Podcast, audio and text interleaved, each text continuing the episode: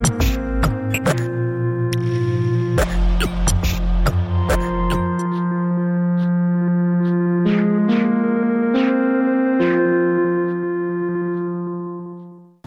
с вами на Радио Свобода и телеканале «Настоящее время» программа «Деньги на Свободе». Я, ее ведущий Максим Блант. Инфляция, о которой я много говорил в последних программах, остается одной из главных экономических тем во всем мире. Вышедшие в минувшую среду апрельские данные по потребительским ценам в США вызвали большой переполох на финансовых рынках. Годовая инфляция поставила рекорд за последние двенадцать лет.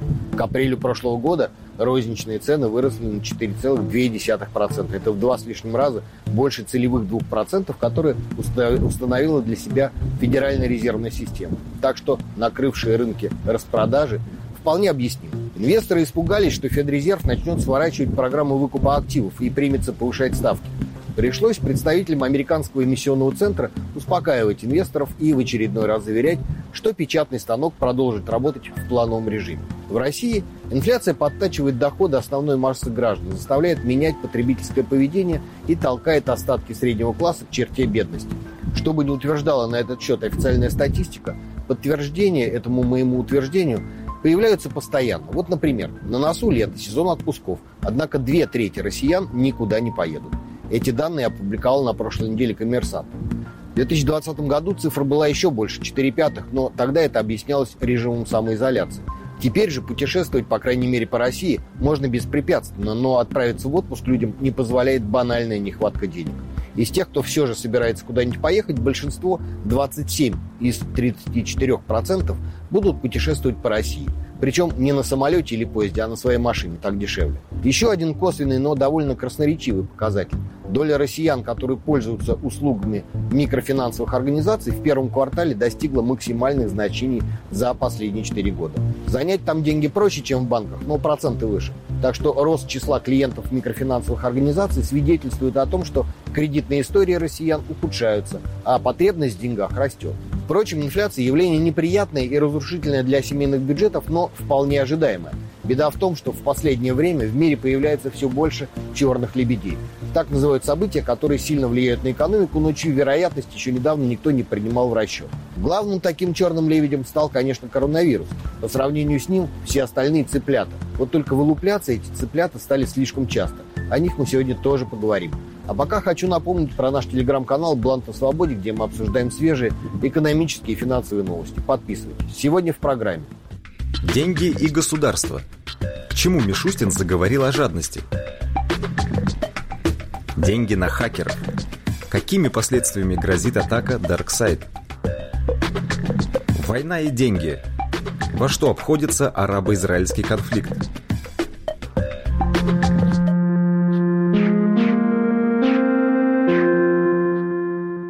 В воскресенье шестнадцатого мая компания «Лукойл Коми» назвала предварительную оценку утечки нефти, которая произошла одиннадцатого мая на границе Коми и Ненецкого автономного округа. По данным компании, на землю и воду попало девяносто тонн нефти, а не шесть-семь тонн, как говорилось изначально. Раньше бы никто особого внимания не обратил, даже если бы речь шла не о девяноста, а ста девяноста тоннах. Но после прошлогоднего штрафа Норильскому никелю этот разлив может вылиться для «Лукойла» в многомиллиардный штраф. И не факт, что компания его сможет выплатить так же легко, как Норникель. Еще одна новость. На прошлой неделе глава Комитета Госдумы по информационной политике, информационным технологиям и связи Александр Хинштейн анонсировал в своем телеграм-канале очередной законопроект, который должен дать российским властям способ воздействовать на действующие в стране крупнейшие соцсети и интернет-сервисы. Многострадальные Google, Facebook, Instagram, Twitter и YouTube не дают спокойно уснуть российским законотворцам. Планируется, что новый закон обяжет интернет-сервисы, дневная аудитория которых превышает пятьсот тысяч российских пользователей, открыть свои офисы на территории России. А иначе запрет на размещение рекламы и прием платежей от отечественных физических и юридических лиц. Хинштейн сетует на то, что мировые ай ти-гиганты нередко игнорируют требования нашего законодательства и регулирующих органов, а государство ничего не может с этим поделать. Это не пустые слова. Например, все дружно проигнорировали требования хранить персональные данные россиян на территории России, равно как и штрафы, которые российские суды наложили на нарушителей этого правила. Так что мне даже интересно, что именно заставляет считать депутатов из профильного думского комитета, что новый закон кто-то будет исполнять. Запрет на размещение рекламы выглядит смехотворным. ай ти-гиганты на своих страницах что хотят, то и размещают. И никакой Роскомнадзор им не указ. Что же касается запрета на прием платежей, то крупным интернет-компаниям проще скинуться и открыть одно рекламное агентство специально для российских пользователей, пусть даже и с офисом в России, чем посылать потенциальных заложников в страну, в руководство которой не всегда адекватная и предсказуемая политика.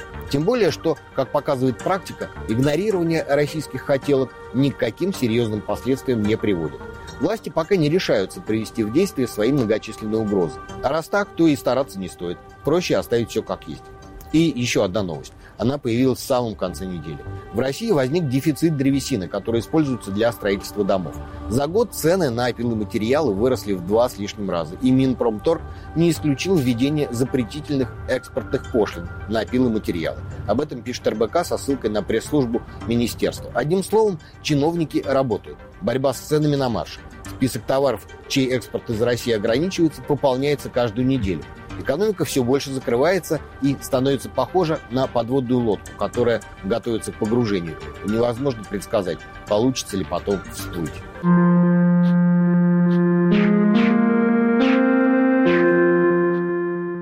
Тему инфляции затронул на прошлой неделе глава Кабинета министров Михаил Мишустин, который пришел в Государственную Думу отчитываться о работе правительства.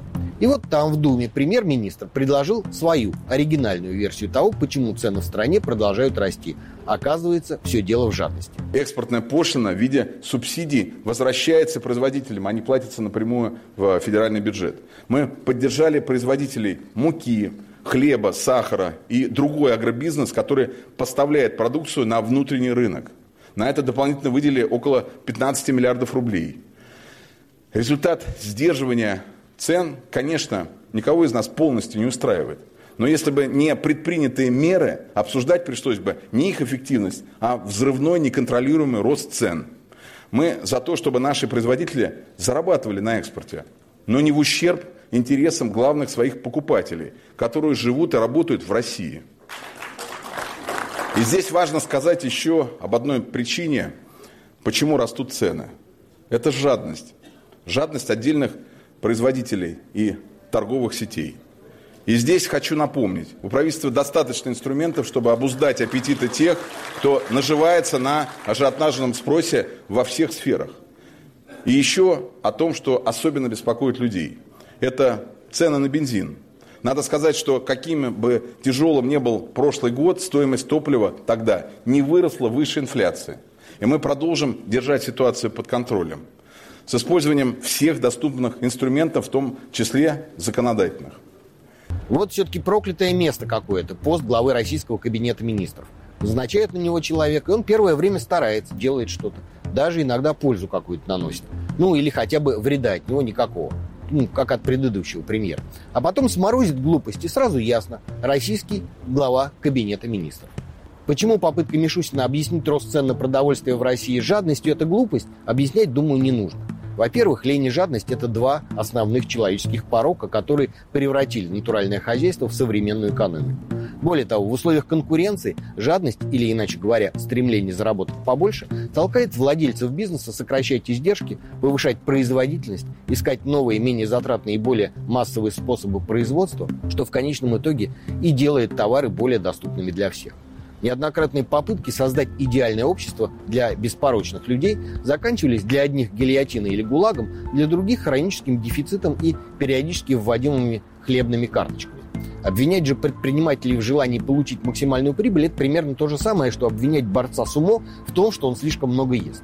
Если рыночные условия соотношения спроса и предложения благоприятствуют повышению цен, а руководители компаний их не повышают, впору задуматься об их профессиональной пригодности. Во-вторых, если на рынке нарушается естественный механизм, регулирующий цены, и появляется монополист, то у государства есть специальный орган – антимонопольная служба, которая выявляет и пресекает картельные сговоры. Наконец, в-третьих, Мишустин упрекнул производителей продовольственных товаров в том, что правительство выделило им пятнадцать миллиардов рублей, а цены так и продолжают ползти вверх. Премьер считает это жадностью. А тот факт, что Фонд национального благосостояния, который почему-то с некоторых пор превратился из стабилизатора пенсионной системы в резервы правительства, перевалил за двенадцать процентов вэ вэ пэ и по состоянию на первое мая составляет тринадцать триллионов восемьсот двадцать пять миллиардов рублей, это не жадность. Это, по всей видимости, рачительный подход к государственным финансам. Впрочем, было бы еще полбеды, если бы глава правительства просто вернул свою жадность для красного словца и на том бы и успокоился. В конце концов, аудитория собралась благодарная. Даже поаплодировали премьерскому выпаду. Проблема в прозвучавшей в конце приведенного фрагмента недвусмысленной угрозе. Цитирую, «обуздать аппетиты тех, кто наживается на ажиотажном спросе». Предприниматели в России пуганные, свои права отстаивать отученные. Еще пара-тройка таких вот замечаний и начнут отползать из агробизнеса и производства продуктов питания, наплевав на все льготные кредиты и субсидии. Потому что не менее сильным мотиватором в экономике является страх. И если он перевесит, Мишустину самому с остальными членами кабинета придется ездить в поля собирать картошку. Ну, просто потому, что больше будет некому. Я, кстати, не просто так упомянул о благодарной аудитории, которая собралась в здании Государственной Думы. Когда дело дошло до вопросов, тему жадности с удовольствием подхватил спикер Нижней Палаты российского, с позволения сказать, парламента Вячеслав Володин. Тоже известный интеллектуал. Коллеги, договорились с вами вчера, что один вопрос мы зададим как вопрос, беспокоящий нас всех, независимо от фракции, политических пристрастий. Речь идет о жадности. Михаил Иванович, вы здесь вот только что об этом сказали. Огромные средства заработают в нашей стране, а потом их выводят. Все это негативно влияет. С одной стороны, наносится ущерб экономике, выводятся средства, которые могли бы дальше расходоваться на развитие предприятий, бизнеса. С другой стороны, те, кто их выводят, подвергают риску эти ресурсы, потому что жизнь, по-видимому, никому, никого ничему не учит, учитывая, что и санкции, и недружественные шаги, которые предпринимаются другими государствами, как правило, приводят к тому, что эти ресурсы потом заморозят, а эти средства, опять-таки, хочу сказать об этом, заработано в нашей стране. И нам важно, чтобы в этом вопросе был наведен порядок. И вообще люди спрашивают, когда вы наконец-то все это прекратите. Видимо, после этого вопроса представители российского бизнеса и иностранные инвесторы несколько напряглись. Но Мишустин не сказал завтра или через три месяца. Он лишь упомянул о повышении налога на дивиденды и напомнил, что за день до отчета правительства Дума сама денонсировала соглашение с Нидерландами об избежании двойного налогообложения. С подробностями об этом событии Анастасия Тищенко. Это выстрел себе в ногу. Так консультант из «Большой четверки» охарактеризовал разрыв налогового соглашения с Нидерландами в интервью Forbes. Среди авторов этой идеи в том числе Владимир Путин. Еще в марте две тысячи двадцатого года, во время обращения к россиянам, президент поручил правительству повысить налоги на прибыль и проценты, выплачиваемые за рубеж, чтобы уравнять их до ставок, которые работают внутри страны. Минфин отреагировал быстро. Компании, работающие в том числе через Кипр, Люксембург или Мальту, еще с лета две тысячи двадцатого года выводят прибыль из России с повышенной налоговой ставкой – пятнадцать процентов вместо двух. Сопротивляться оказалось бесполезно. Когда Кипр отказался от предложенных условий, Россия пригрозила разорвать соглашение об избежании двойного налогообложения. Следующими оказались Нидерланды. Раньше компании, структурированные в королевстве, выводили прибыль, уплачивая налог по эффективной ставке два-три процента. С мая этого года Минфин повысил ее до пятнадцати процентов по дивидендам и двадцати процентов по процентам. От таких мер страдает в том числе российский бизнес. Через Нидерланды работают, например, Связной, икс пять Retail Group, это магазины «Пятерочка», «Перекресток», «Яндекс» и даже компания с государственным участием «Газпром Интернешнл». Повышенная налоговая ставка может сказаться на их прибыли. Быстро и без потерь уйти из Нидерландов вряд ли получится. Компаниям придется заплатить налог на эмиграцию. Это пятнадцать процентов на первые двести сорок пять тысяч евро прибыли и двадцать пять процентов на превышение этой суммы. Исключение — компании, которые зарегистрированы в Нидерландах, но у которых фактический получатель дивидендов – это российский налоговый резидент. Для них до конца две тысячи двадцать третьего года сохранится нулевая ставка налога. Так, российская экономика рискует лишиться и прямых инвестиций. На начало две тысячи двадцатого года из Нидерландов поступило примерно пятьдесят миллиардов долларов. Экономисты предупреждают, если повышать налоговую ставку, вложения в Россию могут стать невыгодными. При этом Нидерланды не останутся последними в списке. Повысить налоговую ставку на вывод капитала Минфин также планирует для Гонконга, Сингапура и Швейцарии. В случае с последней страной могут пострадать российские экспортеры нефти и удобрений. Но вернемся буквально на минуту к отчету премьера перед парламентариями. поскольку Мишустин оставил на самый конец один весьма неприятный сюрприз. На исходе четвертого часа, уже в заключительном слове, он заговорил о возможной донастройке налоговой системы. Хочется, чтобы в этом смысле больше доходов оставалось в тех регионах, где работают люди, и чтобы люди видели, что компания, которая добывает что-то или экспортирует из его региона, платит и создает необходимую инфраструктуру для социального э, развития, для того, чтобы там были школы, садики, детские сады и для создания новых рабочих мест. Мы этого добиваемся всеми силами, в этом смысле солидарны с вашей фракцией.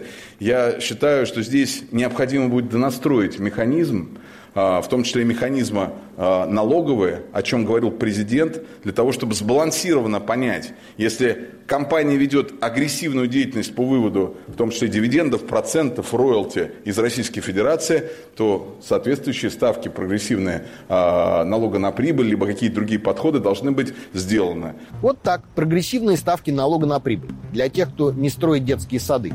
Про создание рабочих мест даже комментировать не буду. Компания, которая работает на территории России, по определению создает тут рабочие места. И требовать, чтобы она реинвестировала прибыль и создавала еще больше рабочих мест, это, конечно, хорошо. Вот только это будет означать оставить такую компанию без иностранных акционеров, которые хоть и любят детские сады, но получать дивиденды хотят тоже. Я, конечно, понимаю, четыре часа отсидели депутаты, но все же. Никому из них и в голову не пришло спросить, если компания работает в России, создает тут рабочие места, платит налоги, а потом еще и строит детские сады и занимается развитием прочей социальной инфраструктуры, то зачем в этой схеме нужно правительство? На что оно тратит налоги, которые ему платит бизнес? На себя, любимых? На свору депутатов? А они только и могут что рассуждать о жадности бизнеса. На ораву росгвардейцев с дубинками и электрошокерами, которые всю эту пирамиду старательно защищают. На продажных судей, которые смотрят в рот исполнительной власти. На Дмитрия Рогозина и его твиттер, где он только и может что поздравлять китайцев с успешной посадкой на Марс их марсохода. И если ни одному народному избраннику не пришло в голову задать эти вопросы Мишустину, ну то хоть я задам их в своей программе. Впрочем, довольно о российских чиновниках и обслуживающих их интересы народных избранников.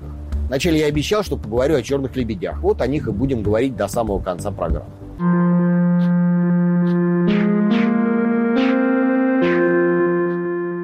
На прошлой неделе завершилась история с хакерской атакой на оператора крупнейшего в США нефтепровода Colonial Pipeline. Он соединяет тринадцать штатов на восточном побережье. Уже под занавес выяснилось, что компания практически сразу заплатила злоумышленникам за разблокировку файлов. Причем речь шла о смехотворной по меркам крупного бизнеса сумме в пять миллионов долларов. По информации Bloomberg, деньги перевели в криптовалютах на указанные хакерской группировкой криптокошельки. Однако дешифратор, полученный от группы DarkSide, а именно она стояла за хакерской атакой, оказался слишком медленным. К чему это привело, расскажет Алена Вершинин. Это становится уже безумием. И даже я должен признать, что хотя обычно я не склонен к паническим покупкам, но за последние пару дней даже мне стало немного не по себе и уже напоминает фиаско с туалетной бумагой. Восточное побережье США охватил настоящий топливный кризис, который вылился в паническую скупку бензина. На заправках выстраивались очереди. Водители хотели заполнить баки своих автомобилей, ведь с каждым днем количество заправок, где это еще можно было сделать, сокращалось. Тем самым американцы проигнорировали предупреждение администрации Джо Байдена не запасаться бензином впрок. По данным Американской автомобильной ассоциации, бензин в стране впервые с октября две тысячи четырнадцатого начал стоить дороже трех долларов за галлон. Это три целых семь десятых литра. В середине прошлой недели в некоторых районах Атланты, Северной Каролины, Вирджинии и Флориды больше половины заправочных станций остались без бензина. В результате власти этих штатов ввели режим чрезвычайного положения из-за угрозы дефицита топлива. Нефтепровод Colonial Pipeline восстановил свою работу вечером двенадцатого мая. Однако еще до этого эксперты предупреждали, это не приведет к моментальному решению проблемы. Как отмечает «Голос Америки», по данным приложения «Газбади», еще в субботу утром об отсутствии в продаже бензина сообщали больше восемьдесят процентов заправок округа Колумбия, в котором располагается столица США Вашингтон. Дефицит бензина также немного сократился во Флориде и Мэриленде, при этом в Северной Каролине ситуация пока остается без изменений. Правительство США задействовало чрезвычайные полномочия, чтобы обеспечить восточное побережье страны топливом. Еще в воскресенье девятого мая Министерство транспорта временно ослабило нормы перевозки топлива по дорогам. В частности, водителям бензовозов в восемнадцати штатах разрешили работать дольше установленного законом рабочего дня.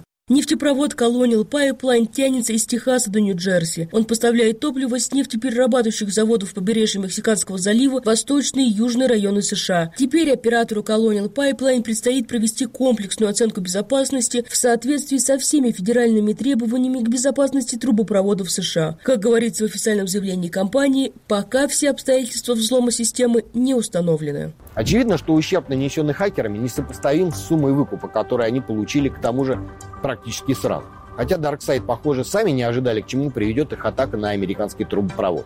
Так или иначе, но группа опубликовала заявление. В нем хакеры подчеркнули, что хотят лишь зарабатывать деньги, а не создавать проблемы для общества. Они также пообещали, что в дальнейшем начнут модерацию целей. Впрочем, их следующая цель уже известна. В конце прошлой недели вирус-вымогатель похитил семьсот сорок гигабайт данных из французского подразделения японской компании Toshiba. Ответственность на себя тоже взяла DarkSide. Еще одну атаку хакеры совершили на службу здравоохранения Ирландии, после чего ей пришлось отключить свою компьютерную сеть. В результате несколько дней был недоступен портал вакцинации от коронавируса. Больницы не могли получить доступ к результатам анализов. Родильные дома на время отменили посещение для женщин, срок беременности которых менее тридцати шести недель. И даже если за последней кибератакой стоит какая-то другая хакерская группа, то сути дела это не меняет. Успешная атака на Colonial Pipeline стала для преступников слишком хорошей рекламой. Я не сомневаюсь, что после этого инцидента активность злоумышленников сильно вырастет, а сумма выкупов увеличится на порядок.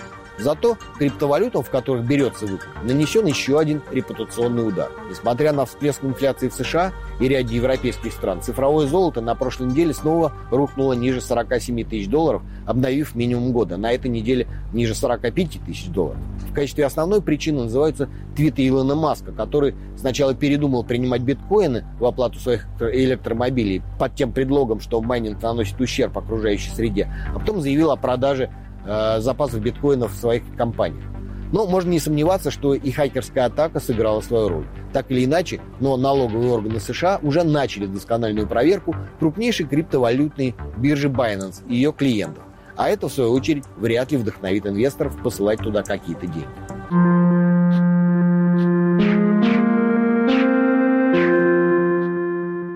И раз уж я начал сегодня говорить об экономических последствиях так называемых «черных лебедей», то сложно обойти стороной Израиль. Над ним распростер свои крылья едва ли не самый массивный представитель этого вида пернатых. Я не собираюсь обсуждать, кто виноват во вспыхнувшем в очередной раз палестино-израильском конфликте. Хотя бы потому, что моя программа про экономику, а не про политику.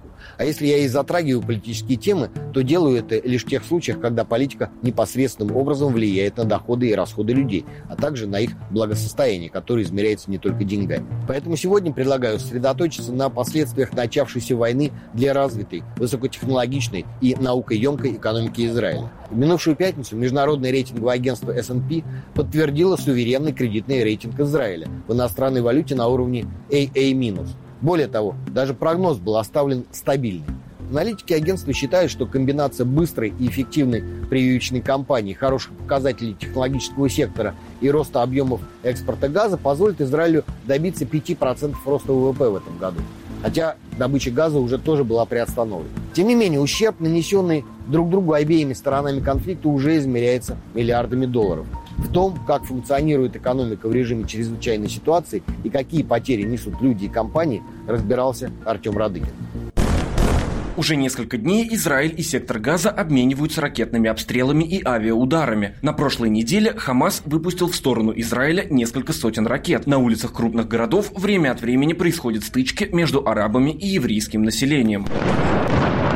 Ракеты над Израилем летают почти каждый день, поэтому жители вынуждены постоянно находиться рядом с бомбоубежищами. Детские сады, школы и магазины временно закрыты. Из-за беспорядков внутренний туризм практически невозможен. Иностранные туристы из стран, где границы с Израилем открыты, вряд ли захотят провести свой отпуск под обстрелами. Однако, по словам экономистов, больше всех страдает малый бизнес. Но причина вовсе не в военных действиях. До них в Израиле долгое время был жесткий локдаун из-за коронавируса, и предприятия Предприятия простаивали. Сейчас, когда предприятия пытаются отработать упущенное, очередной перерыв на несколько недель может оставить многих предпринимателей без бизнеса.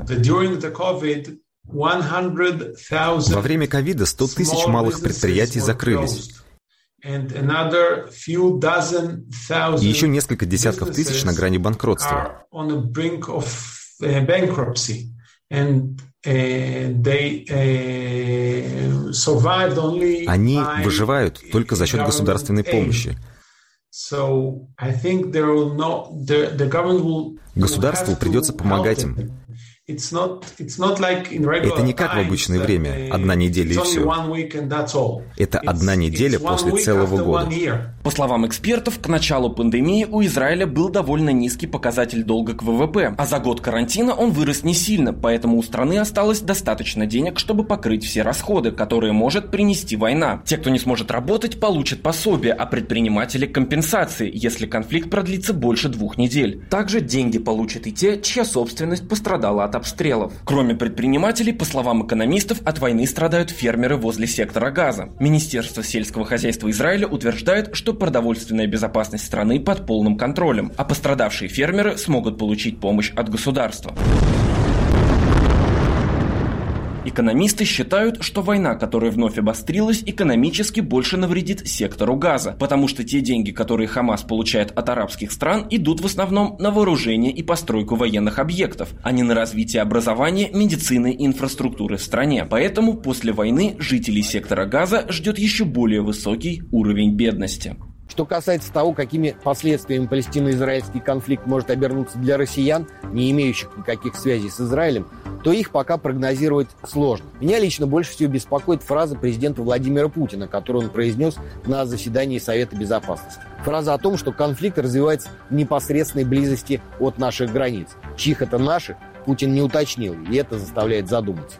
На этом время нашей программы подошло к концу. Я хотел бы еще раз напомнить про наш телеграм-канал «Блант на свободе», где мы обсуждаем свежие экономические и финансовые новости. Подписывайтесь. С вами была программа «Деньги на свободе» и я, ее ведущий Максим Блант. До встречи через неделю.